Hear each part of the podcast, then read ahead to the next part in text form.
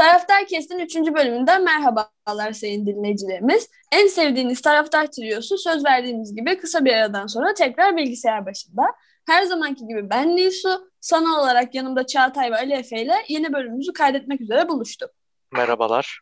Merhaba. Lafı çok uzatmadan Formula 1 ile direkt başlıyorum o zaman. Ee, ilk güncel haberimiz Drive to Survive 3. sezonuyla 19 Mart 2021'de geliyor. Formula 1'e Drive to Survive ile başlayan tayfanın bir üyesi olarak ben şahsen çok çok heyecanlıyım ve 19'unda geldiği an direkt Netflix'i açar başlarım diye düşünüyorum. Ee, siz de benim gibi mi yaparsınız yoksa Yok abi zaten uzun süre Netflix'te duracak. Bir ara izlerim mi diyorsunuz? Ben açıkçası ben de senin gibi direkt izleyeceğimi düşünüyorum. Tabii müsait olup olmama durumuna göre. Ama çok geciktirmeden izlerim yani. Ben e, evet, daha Türkiye Grand Prix'si varsa direkt izlerim. Ama yoksa böyle hadi birazcık dursun. Vardır herhalde.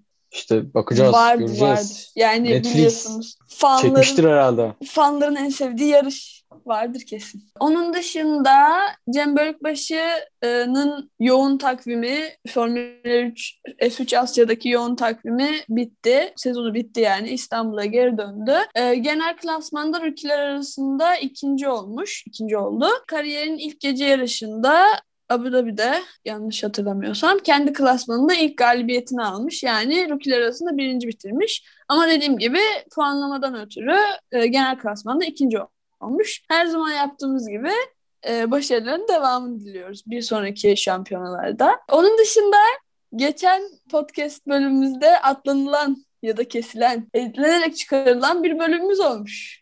Benim sinirlendiğim. Bir nazar boncuğu konumuz var arkadaşlar. Ee, Cem Bölükbaşı'nın aracının burnunda böyle çok şirin bir nazar boncuğu şeyi vardı. Detayı vardı. Yani hem bizim işte Türklüğümüzü ve geldiğimiz kültürü şey yapması açısından, temsil etmesi açısından hem de gerçekten bir anlam olmasından dolayı, nazardan koruması, anlam olmasından dolayı ben çok şirin bulmuştum.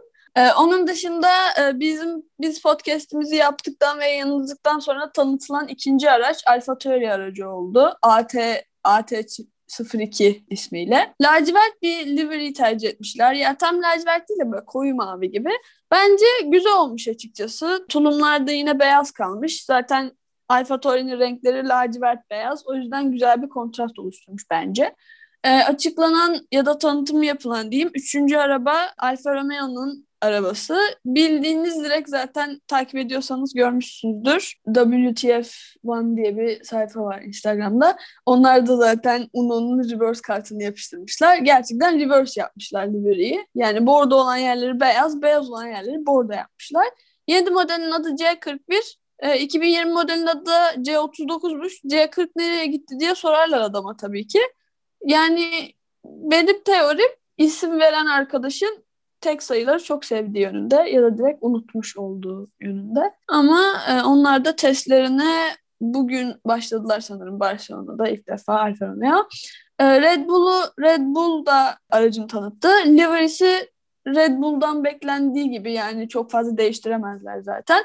Tıpatıp aynı geçen senekiyle.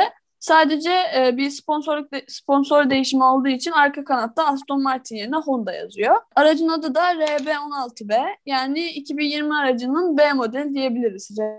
RB16'nın B modeli. Yani %100 değiştirilmemiş. Sadece üstünde oynanmış diyebiliriz. Onun dışında 2 Mart'ta daha önce sözünü ettiğimiz gibi herkesin dört gözle beklediği ve W12 özür dilerim. W12 tanıtılacak Mercedes'in aracı. Aynı zamanda Alpine'in de aracı 2 Mart'ta tanıtılacak ama dediğim gibi daha çok beklenen araç e, W12. Onun dışında Aston Martin'de e, BWT sponsorluğuna devam ediyor ama ana sponsor değil. Bu da demek oluyor ki maalesef araba pembe değil artık. E, yeşil olacak diye tahmin ediyoruz. Aracın adı AMR21 olacak ve e, konuşmak istediğim önemli bir şey var. Madde diyeyim ya da bir konu. Gene Haas bir açıklama yapmış. Haas e, Formula 1 takımının sahibi sanırım. Demiş ki Mercedes başka hiçbir ekibin yanına yaklaşamayacağı üst düzey bir motor geliştirdi. Bence bu olay Formula 1'i öldürdü. Kim her yarışı kimin kazanacağı belli olan nokta nokta bir yarışa katılmak ister ki bu çok sıkıcı. Nokta nokta istediğiniz gibi doldurabilirsiniz. E, ben buna kesinlikle karışmıyorum ve şiddetle karşı çıkmak istiyorum. Mercedes ben, gösterdi ben, ben iyi bir araba yapılabileceğini. Ben Sen Gene hak veriyorum. Sen katılıyorsun Ben onu anladım. Ben vermiyorum. Ben vermiyorum. Çünkü yani adamlar iyi bir araba yapılacağını gösterdiler. O yüzden ağlamak yerine iyi bir araba yapmaya çalışmaları bence çok daha mantıklı. Böyle sezon ortasında onlardan desteğini çekecek sponsorlar bulmak yerine e, sağlam sponsorlar bulsunlar. Bütçelerini artırsınlar. Formula 1 zaten bütçe yarışı. Bu bilinmeyen bir şey değil. Facility'lerini, fabrikalarını falan iyi kursunlar. Araştırmaya birazcık daha para versinler. Sonuçta yapılıyor mu? Yapılıyor mu? Yapılıyor. Gördük mü? Gördük. E, Red Bull da zamanında geçen senenin geçen sezonun sen, sonunda Mercedes'e yaklaştı. Hatta son yarışı Max Verstappen birinci bitirdi. Demek ki bu yapılabilir. O yüzden ne yapıyoruz Sayın Jean Bey? Ağlamak yerine paramızı, bütçemizi daha iyi yerlere şey yapıp yatırıp ağlamak yerine dediğim gibi geliştiriyoruz arabamızı ve pilot seçimlerimizi birazcık daha mantıklı yapıyoruz. Eğer bunları yapamıyorsak da Formula 1'den e, nokta nokta olup gidiyoruz. Şimdi ben Benim, burada bir araya e, girmek birazcık- istiyorum. Agresif ve ofansif yorumlarım bu şekildeydi. Ali Efe'yi de karşı görüş olarak dinliyoruz şu anda. Şimdi e, Mercedes'in dominasyonu Formula 1 tarihindeki ilk dominasyon değil. 2010 yılında iki farklı araç Evet. domine etti zaten. 2010-2013 arasını Red Bull çok bariz bir şekilde domine ederken 2013'ten sonrasında Mercedes çok bariz bir şekilde domine etti. E, şimdi domine konusunda Haas belki Mercedes'e yaklaşamaz bütçe açısından ama orada konuşabileceğimiz tek takım Ferrari. Hiçbir şekilde yaklaşamaz da şimdi. Çünkü bütçesi yarım milyon. Yani bunu eğer Ferrari yapamıyorsa Haas nasıl yapacak? Bütçesi olan bir takım dahi bunu yapmıyorsa o zaman Formula 1 bir düşünmeli bence tekrardan. Ya evet hani eski heyecan yok senin de dediğin gibi de hani bence bunun için ağlamak birazcık saçma. Yani zaten Formula 1'de bunu az çok hani yönetimde FIA falan bunu az çok görmüş olmalı ki e, 2021'de gelmesi gereken yeni, bir sürü yeni regülasyon getirdiler. İşte test sayılarını azalttılar. Değiştirebilecek parçaları falan şey yaptılar. Yine azalttılar. Anca şu kadar değişiklik yapabilirsin falan dediler. Koronadan dolayı bu 2022'ye ertelendi tabii ki. Ama yani hani ben bu ağlama olayını çok saçma buluyorum. Çünkü FIA bir şekilde el atıyor olaya ve tekrar şey e, düzeliyor. Senin dediğin gibi işte Mercedes'ten önce Red Bull dominasyonu vardı. Red Bull'dan önce Ferrari'nin dominasyonu vardı. Bir şekilde FIA el attı ve bu dominasyonlar şey oldu. Hani böyle hiçbir şey yokken, senin de Formula 1'de hiçbir iddian yokken e, böyle hani sırf çamur atmak için böyle bir şey yapmak birazcık saçma geldi bana. Ama tabii bunlar çok sık yapılan şeyler. E, Formula 1'de olsun, futbolda olsun, basketbolda olsun çamur atmak genel olarak sporda çok sık yapılan şeyler. Ama benim birazcık Haas takımına karşı bir tık an, daha fazla antipatim olduğu için ben bu kadar agresif yaklaşmış olabilirim. Çünkü Haas takımının Formula 1'e gerçekten hiçbir katkısı yok. Yani Formula 1'e gündem vermek dışında olumlu hiçbir katkısı yok bence Haas takımının. Alef'e söylemek istediğin başka bir şey var mı? Ya da Çağatay? Daha fazla bir şey söylemek istemiyorum ben. Tamam. O zaman kendimi 1-0 önde sayabilir miyim? Gerçi ben farklı bir bakış açısıyla baktım. Sen farklı bir açıdan baktın. O zaman e, Formula 1 değil ama motor sporlarıyla ilgili e, son güncellememizi de söyleyelim. VRC yani Dünya Rally Şampiyonası başladı. E, Monte Carlo'da yapılan ilk yarışı geçen senenin de şampiyonu ve Red Bull sporcusu Sebastian Ogier kazandı. Monte Carlo ayağını kariyerinde 7. kere kazanarak Sebastian Loeb'le galibiyet sayısını eşitlemiş ve kariyerinin 50. galibiyetini elde etmiş oldu. Ee, biz de bir Red Bull sporcusu olan Sebastian Ogier'in başarılarının devamını diliyoruz her zaman yaptığımız gibi. Ve gelecek yarışı izlemek isterseniz de 25-28 Şubat arası Finlandiya'nın Rovaniemi kentinde düzenlenecek. Ayrıntılı bilgiye redbullcom.tr'den ulaşabilir. Rally'yi bu internet sitesindeki canlı yayından takip edebilirsiniz. Bence e, gayet güzel bir hizmet yani canlı yayından takip edebilmek. Özellikle bu eve kapandığımız zaman, zamanlarda maçları veya yarışları canlı yayında izlemek e, bence çok büyük bir artı. E, tahminleri alalım Alef'e. Söyleyecek birkaç sorun olduğunu biliyorum ve seni dinliyorum. Ee, Ben tabii ki de yine de yarışın en büyük favorisinin Sebastian Ogier olduğunu söylemek mümkün. Ama e, onun takım arkadaşı olan Rovan Pera aynı zamanda yine bir Fin sürücüsü. O da en büyük Hı hı. e, favorilerden birisi. Onun yanı sıra Ott Tanak var ve Neuville var. Bunlar çok büyük favoriler. Kimin Hı hı. kazanacağını şu an kestirmek çok zor. Umarım e, hiçbir kaza bela olmadan Çok güzel bir yarış izlemiş oluruz. Herkese başarılar dileyelim. Ama en çok da Sebastian Hoca'ya diliyoruz sanırım. Biz onun tarafındayız çünkü. evet. Hmm, Sevdiğimiz söylenecek. Aynen öyle. Sevdiğimiz bir takımın sevdiğimiz bir sporcusu. Ee, o zaman e, motor sporlarını ve Formula 1'i geride bırakıyorum ve futbola dalıyorum. Siyah beyaz topa dalıyorum. Ee, geçen haftanın iki tane önemli maçı vardı. Biri Alanya Galatasaray e, maçı, diğeri de Göztepe Fenerbahçe maçı. Ee, Alanya Galatasaray ile başlayalım Galatasaray ayağından. Ali Efe sendeyiz yine. Ee, maç hakkında aslında çok fazla konuşulacak bir şey yok. Galatasaray daha önce 3 maçında da kaybetmişti yanlış hatırlamıyorsam. Kupada ve ligde. Pardon iki maçta kaybetmişti. Hı hı. Üçüncü maçı zaten kaybedeceği hiç kimse tarafından düşünülmüyordur. Bu maçta da Galatasaray golünü attı ve ardından gol bulursak gol bulalım, bulamazsak da savunma yapalım şekliyle maçı kazanmayı bildi. Başka çok fazla yorum yapılacak bir konu yok maç hakkında. O zaman tebrik ediyoruz ve e, Fenerbahçe ayağını Çağatay'a geçiyoruz. Göztepe Fenerbahçe maçı hakkında. Ee, izlediğim en kötü Fenerbahçeli pozisyona bile giremedik. Ee, ceza sahasının önünden 3-4 defa free kick oldu. Takımda Mesut Özil gibi bir oyuncu varken neden Valencia veya Caner Erkin bunu kullandı? Bunu bir sorgulamak gerekiyor. Ee, Caner Erkin hakkında söylemek istediğim bir iki şey var. Tamam asist yapabilen bir oyuncu. Ortaları iyi. Ama fakat e, hakeme küfür, sağa sola küfür, saçma sapan boş ortalar. E, performansı gittikçe kötüye gidiyor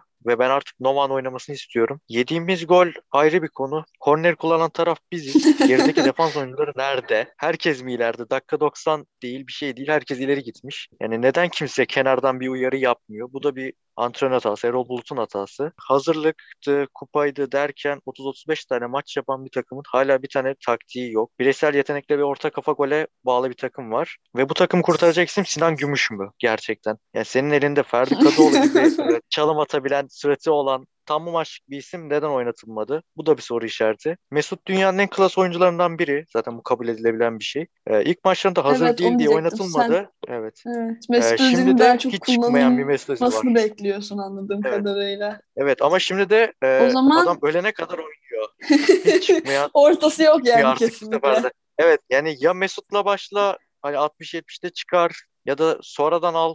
Hani çok garip bir durum gerçekten. Başka da söyleyebileceğim bir şey yok bu konu hakkında. O zaman diyelim diyoruz ki yani ben diyorum ki Fenerbahçe bu hafta Çağatay'ın yüzünü güldürmemiş. Senin yüzünü güldürmemiş. Ee, önümüzdeki maçlara sadece- bakıyoruz o zaman. Tek diyebileceğim Aynen. bu. Genel olarak taraftarın taraftarın yüzünü çok güldürmemiş anladığım kadarıyla. Önümüzdeki maçlara bakmak derken e, gelecek maçlara bir milyoner.com üzerinden göz atalım dedik. Hatta e, sayın dinleyicilerimiz sizin işinizi kolaylaştırdık ve yine milyoner.com'dan rahatlıkla oynayabileceğiniz bir kupon oluşturduk. E, ben sözü Çağatay'a ve Ali Efe'ye bırakıyorum yine. Ali Efe'ye bırakıyorum yine ve kuponumu oynamaya gidiyorum e, arkadaşlarımın yönlendirmesiyle. Buyurun.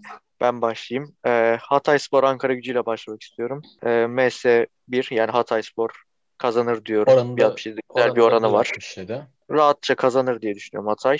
Onun dışında Galatasaray Erzurum handikap 1.75'te oranı var. Ben Erzurum'un Galatasaray gol bile atabileceğini düşünmüyorum. Galatasaray rahatla iki farklı bir galibiyet hatta üç farklı bir galibiyet bile gelebilir. Ben de aynı Evet, şekilde se- düşünüyorum. Vay. Sevilla Barcelona maçı e, sürpriz olarak beraberlik diyorum. 3-10 gibi bir oranı var. Onun dışında ben Sevilla değil 2.5 seviye bekliyorum. arkadaşlar. Çok üzgünüm. Sevilla evet. Çok ben böldüm üzgünüm ama seviye. Sevilla değil. Evet, Ben de bir hata yaptım bu konuda. İki buçuk üst olabileceğini edin. düşünüyorum. İkinci Barça. olarak. İki buçuk üst olabileceğini Hı hı. düşünüyorum. İkinci olarak 1.45 gibi bir oranı var. Ee, Trabzon Fenerbahçe Trabzon Fenerbahçe demeden önce ben bu maç hakkında farklı bir görüş belirtiyorum. Ben bu maçın Sevilla'nın kazanacağını düşünüyorum. 2.65 oranı var. Bakalım kim kazanacak Hmm. Çağatay? bakalım. Onun Bir- dışında Trabzon Bir Fenerbahçe sonraki maçı. bölümümüzde öğreneceğiz. Buyurun Trabzon Fenerbahçe maçıyla. Ona da iki buçuk üst diyorum. 1.70'te bir oranı var. Ben rahatlıkla gol olabilecek olabileceğini düşünüyorum. En kötü va- karşılıklı gol de oynanılabilir. Chelsea Manchester United maçına karşılıklı gol var diyorum. Bir 58 bir oranı var. Leicester Peki bu Arsenal maçın maçına da beraberi olabilir mi? Chelsea United? Chelsea. Evet. Ya, tabii ihtimali var. Ama bence var Beraberlik oranında bir sonuç. 2.95'miş. Ama ben var ola karşılıklı gol olabileceğine daha çok güveniyorum bu maç için. Anladım. Leicester Arsenal için de Leicester kazanır diyorum. 2.15'te bir oranı var. Ben de aynı şekilde öyle düşünüyorum. Leicester formda bir takım. Her ne kadar Ve son maçını iki tane de da. ama iki tane Türk oyuncumuz var. Cengiz ve e, Çağlar'a da Çağlar. başarılar diliyoruz. İnşallah ikisi de oynar umudumuz. Umarız. Oynarlar ya. Aktifler yani. Evet bitti sanırım Çağlar beyler. aktif de Cengiz pek yedek. Evet bu kadar. Umarız o da süre bulur Okey. o zaman. Evet, milyoner.com'dan Evet, bu kuponu öyle. veya buna benzer kuponları oynayabilirsiniz sizler de. Evet, biz kuponumuzu oynadık. Ee, siz de milyoner.com'dan Ali Efendi dediği gibi kuponunuzu oynayabilirsiniz. İyi şanslar diliyoruz. Ee, goller sizin yanınızda olsun o zaman. Ee, futbol ayağımızı da kapatıyorum ve basketbola geçiyoruz. Basketbolda benim e, konuşmak istediğim iki tane milli maçımız var. E, sizler de katılırsınız e, arada. İlk önce Türkiye-İsveç maçıyla başlamak istiyorum. Bu maçlardan zaten geçen bölümümüzde bahsetmiştik. Türkiye'de Akatlar'da oynandı bu Beşiktaş'ın sahasında. E, sunumda Sinan Güler vardı. Spiker, spikerin yanında. Ya, ismi bilmiyorum kusura bakmasın. Ben Sinan Güler detayına takılmıştım. Çok mutlu et, ya ben Sinan Güler'i çok seviyorum kişisel olarak ve çok mutlu etti onun ağzından yorumlarını duyabilmek. Onun dışında birkaç istatistik ve bilgi vereyim. Orhun Eney'di baş antrenörümüz. Ee, bu görevi Ufuk Sarıcı'dan devralmış. Kerem Tunçeri genel menajerimiz. İlk beş olarak Shane Larkin, Melih Mahmutoğlu, Sertaç Şanlı, Alper, Alperen Şengün ve Göksel'in Kö- Köksal'la başladık. İlk sayımız Alperen Şengün'ün smacıyla geldi. Ve Alperen Şengün gerçekten hani iki maçta da parladı ve hani kendisinden bekleneni hatta beklenenin fazlasını verdi. Parladı resmen. Buradan da e, Banvit'in altyapısına bir selam çakmak istiyorum açıkçası. E, Banvit biliyorsunuz bandırma, tek süt bandırma oldu sonrasında Banvit'ten sonra. Sonra da bir şekilde takım kapandı ve e, takımın çoğu işte altyapı dediğimiz e, Türk oyuncuları Beşiktaş'a gitti. Şu an Bamit altyapısı Beşiktaş gibi bir şey oldu yani. Ve hani Beşiktaş'tan da işte Şeyh Muzu, Furkan Altalı'yı ve en çok da Alperen'i gördük milli takımda. Yani altyapı yetiştiren bir takım olarak Banvit'i biliyorduk zaten. Başarılarını da yavaş yavaş görmüş olduk. Onun dışında Akatların çok iyi bir saha olmadığını konuşmuştuk zaten biz aramızda. Ama saatle ilgili sürekli 24 saniye saatiyle ilgili sürekli bir problem oldu. Hani ev sahibi ve ev sahibi olarak böyle problemler yaşamamız hoş olmadı ama onun dışında ben çok kötü idare edildiğini düşünmüyorum e, etkinliğin. Onun dışında hani Türkiye genel olarak çok aktif değildi ama hani güzel oyunlar gördük, ikili oyunlar gördük, çok güzel asistler gördük. Aynı şekilde bu asistleri İsveç'ten de gördük ama.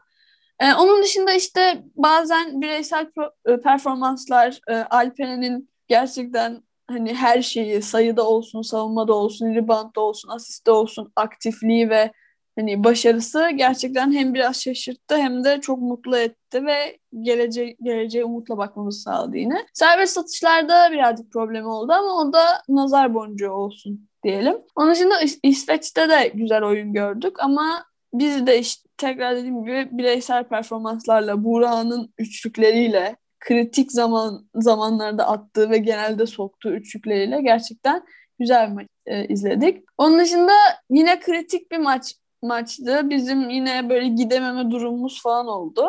Yine son topa kaldı gibi bir şey oldu milli takım maçı. Biz farkı açtık, İsveç tekrar kapattı falan. Ben hani artık isyan ediyorum ve diyorum ki sonunu sandalyemde sakin sakin oturup izleyebileceğim bir tane milli milli takım maçı olacak mı acaba? Hani kadınlarımızda olsun, erkeklerde olsun falan. Onun dışında Hırvatistan maçıydı ikinci maç. Ee, Hırvatistan maçı da prestij maçı, prestij maçıydı yani çok şey değildi. Ama e, önemli değildi yani. Sonuçta bizim gideceğimiz garantilenmişti. Çünkü bizim Hollanda'nın İsveç'i yenmesine ihtiyacımız vardı ve Hollanda İsveç'i yendi. Biz de grup üçüncüsü olarak e, Eurobasket 2022'ye gidiyoruz. E, 93'ten beri üst üste 14. Avrupa, Avrupa şampiyonumuz olmuş bu bizim. 93'ten beri sürekli devamının gelmesini de umuyoruz diyeyim. Yani güzel e, bu işte dediğim gibi evde oturduğumuz zamanlarda ben gayet keyifle izledim maçları. Bana da güzel etkinlik oldu. Ee, bizim bir kaptanlık oylamamız vardı.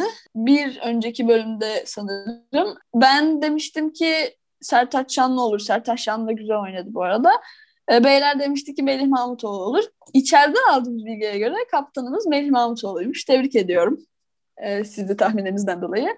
Arkadaşlar görüyorsunuz iyi tahminler yapıyorlar. O yüzden e, milyoner.com'a gidip e, Çağatay'ın verdiği şeyleri oynayabilirsiniz. Kuponları oynayabilirsiniz. Onun dışında e, iyi, iyi, güzel maçlar izledik yani. E, milli takımla ilgili benim söylemek istediklerim bu kadar. Daha söyleyeceğim şeyler var da hani bir süre sonra tekrara giriyor zaten. E, Eurobasket'te de başarılar diliyoruz milli takımımıza. Onun dışında sizin milli takımla ilgili eklemek istediğiniz bir şey var mı? Yoksa Çağatay'ın kabaran göğsünü bir kere daha kabartmak üzere Fenerbahçe'nin 10. galibiyetinden bahsedeceğiz birazcık. Benim, Benim bir iki ekleyeceğim bir şey var. Benim bir iki ekleyeceğim bir şey var. Nils senin bir bilgi yanlışını dile getireceğim. Bizim Eurobasket'teki Hollanda'nın İsveç'i değil Hırvatistan'ı yenmesi gerekiyordu. Orada bir bilgi yanlışı Hmm, oldu. Okey tamam. Ee, onun dışında ben, Pardon özür Hırvatistan maçını- ben Hırvatistan maçını izlemedim şahsen. İsveç maçı hakkında bir iki söyleyeceğim şey var. Alperen ve Sertaç'ın uyumu gerçekten Hı hı. çok iyiydi. Birbirlerine verdiği paslar, asistler çok iyiydi. Yerevko'yu hiç savunamadık Hı hı. gerçekten. Yani İsveç tek başına taşıdı gerçekten. 6 tane yanlış hatırlamıyorsam üçlüyle hiç savunamadık. Onun dışında söyleyebileceğim başka bir şey yok benim de. Aksine onlar Larkin'in tehlikesini fark edip bizim takımımızda sürekli Evet. Larkin'i savundular. Hani Larkin'de top yokken bir savunmacı var başında. Top varken 3'e çıkıyordu falan o.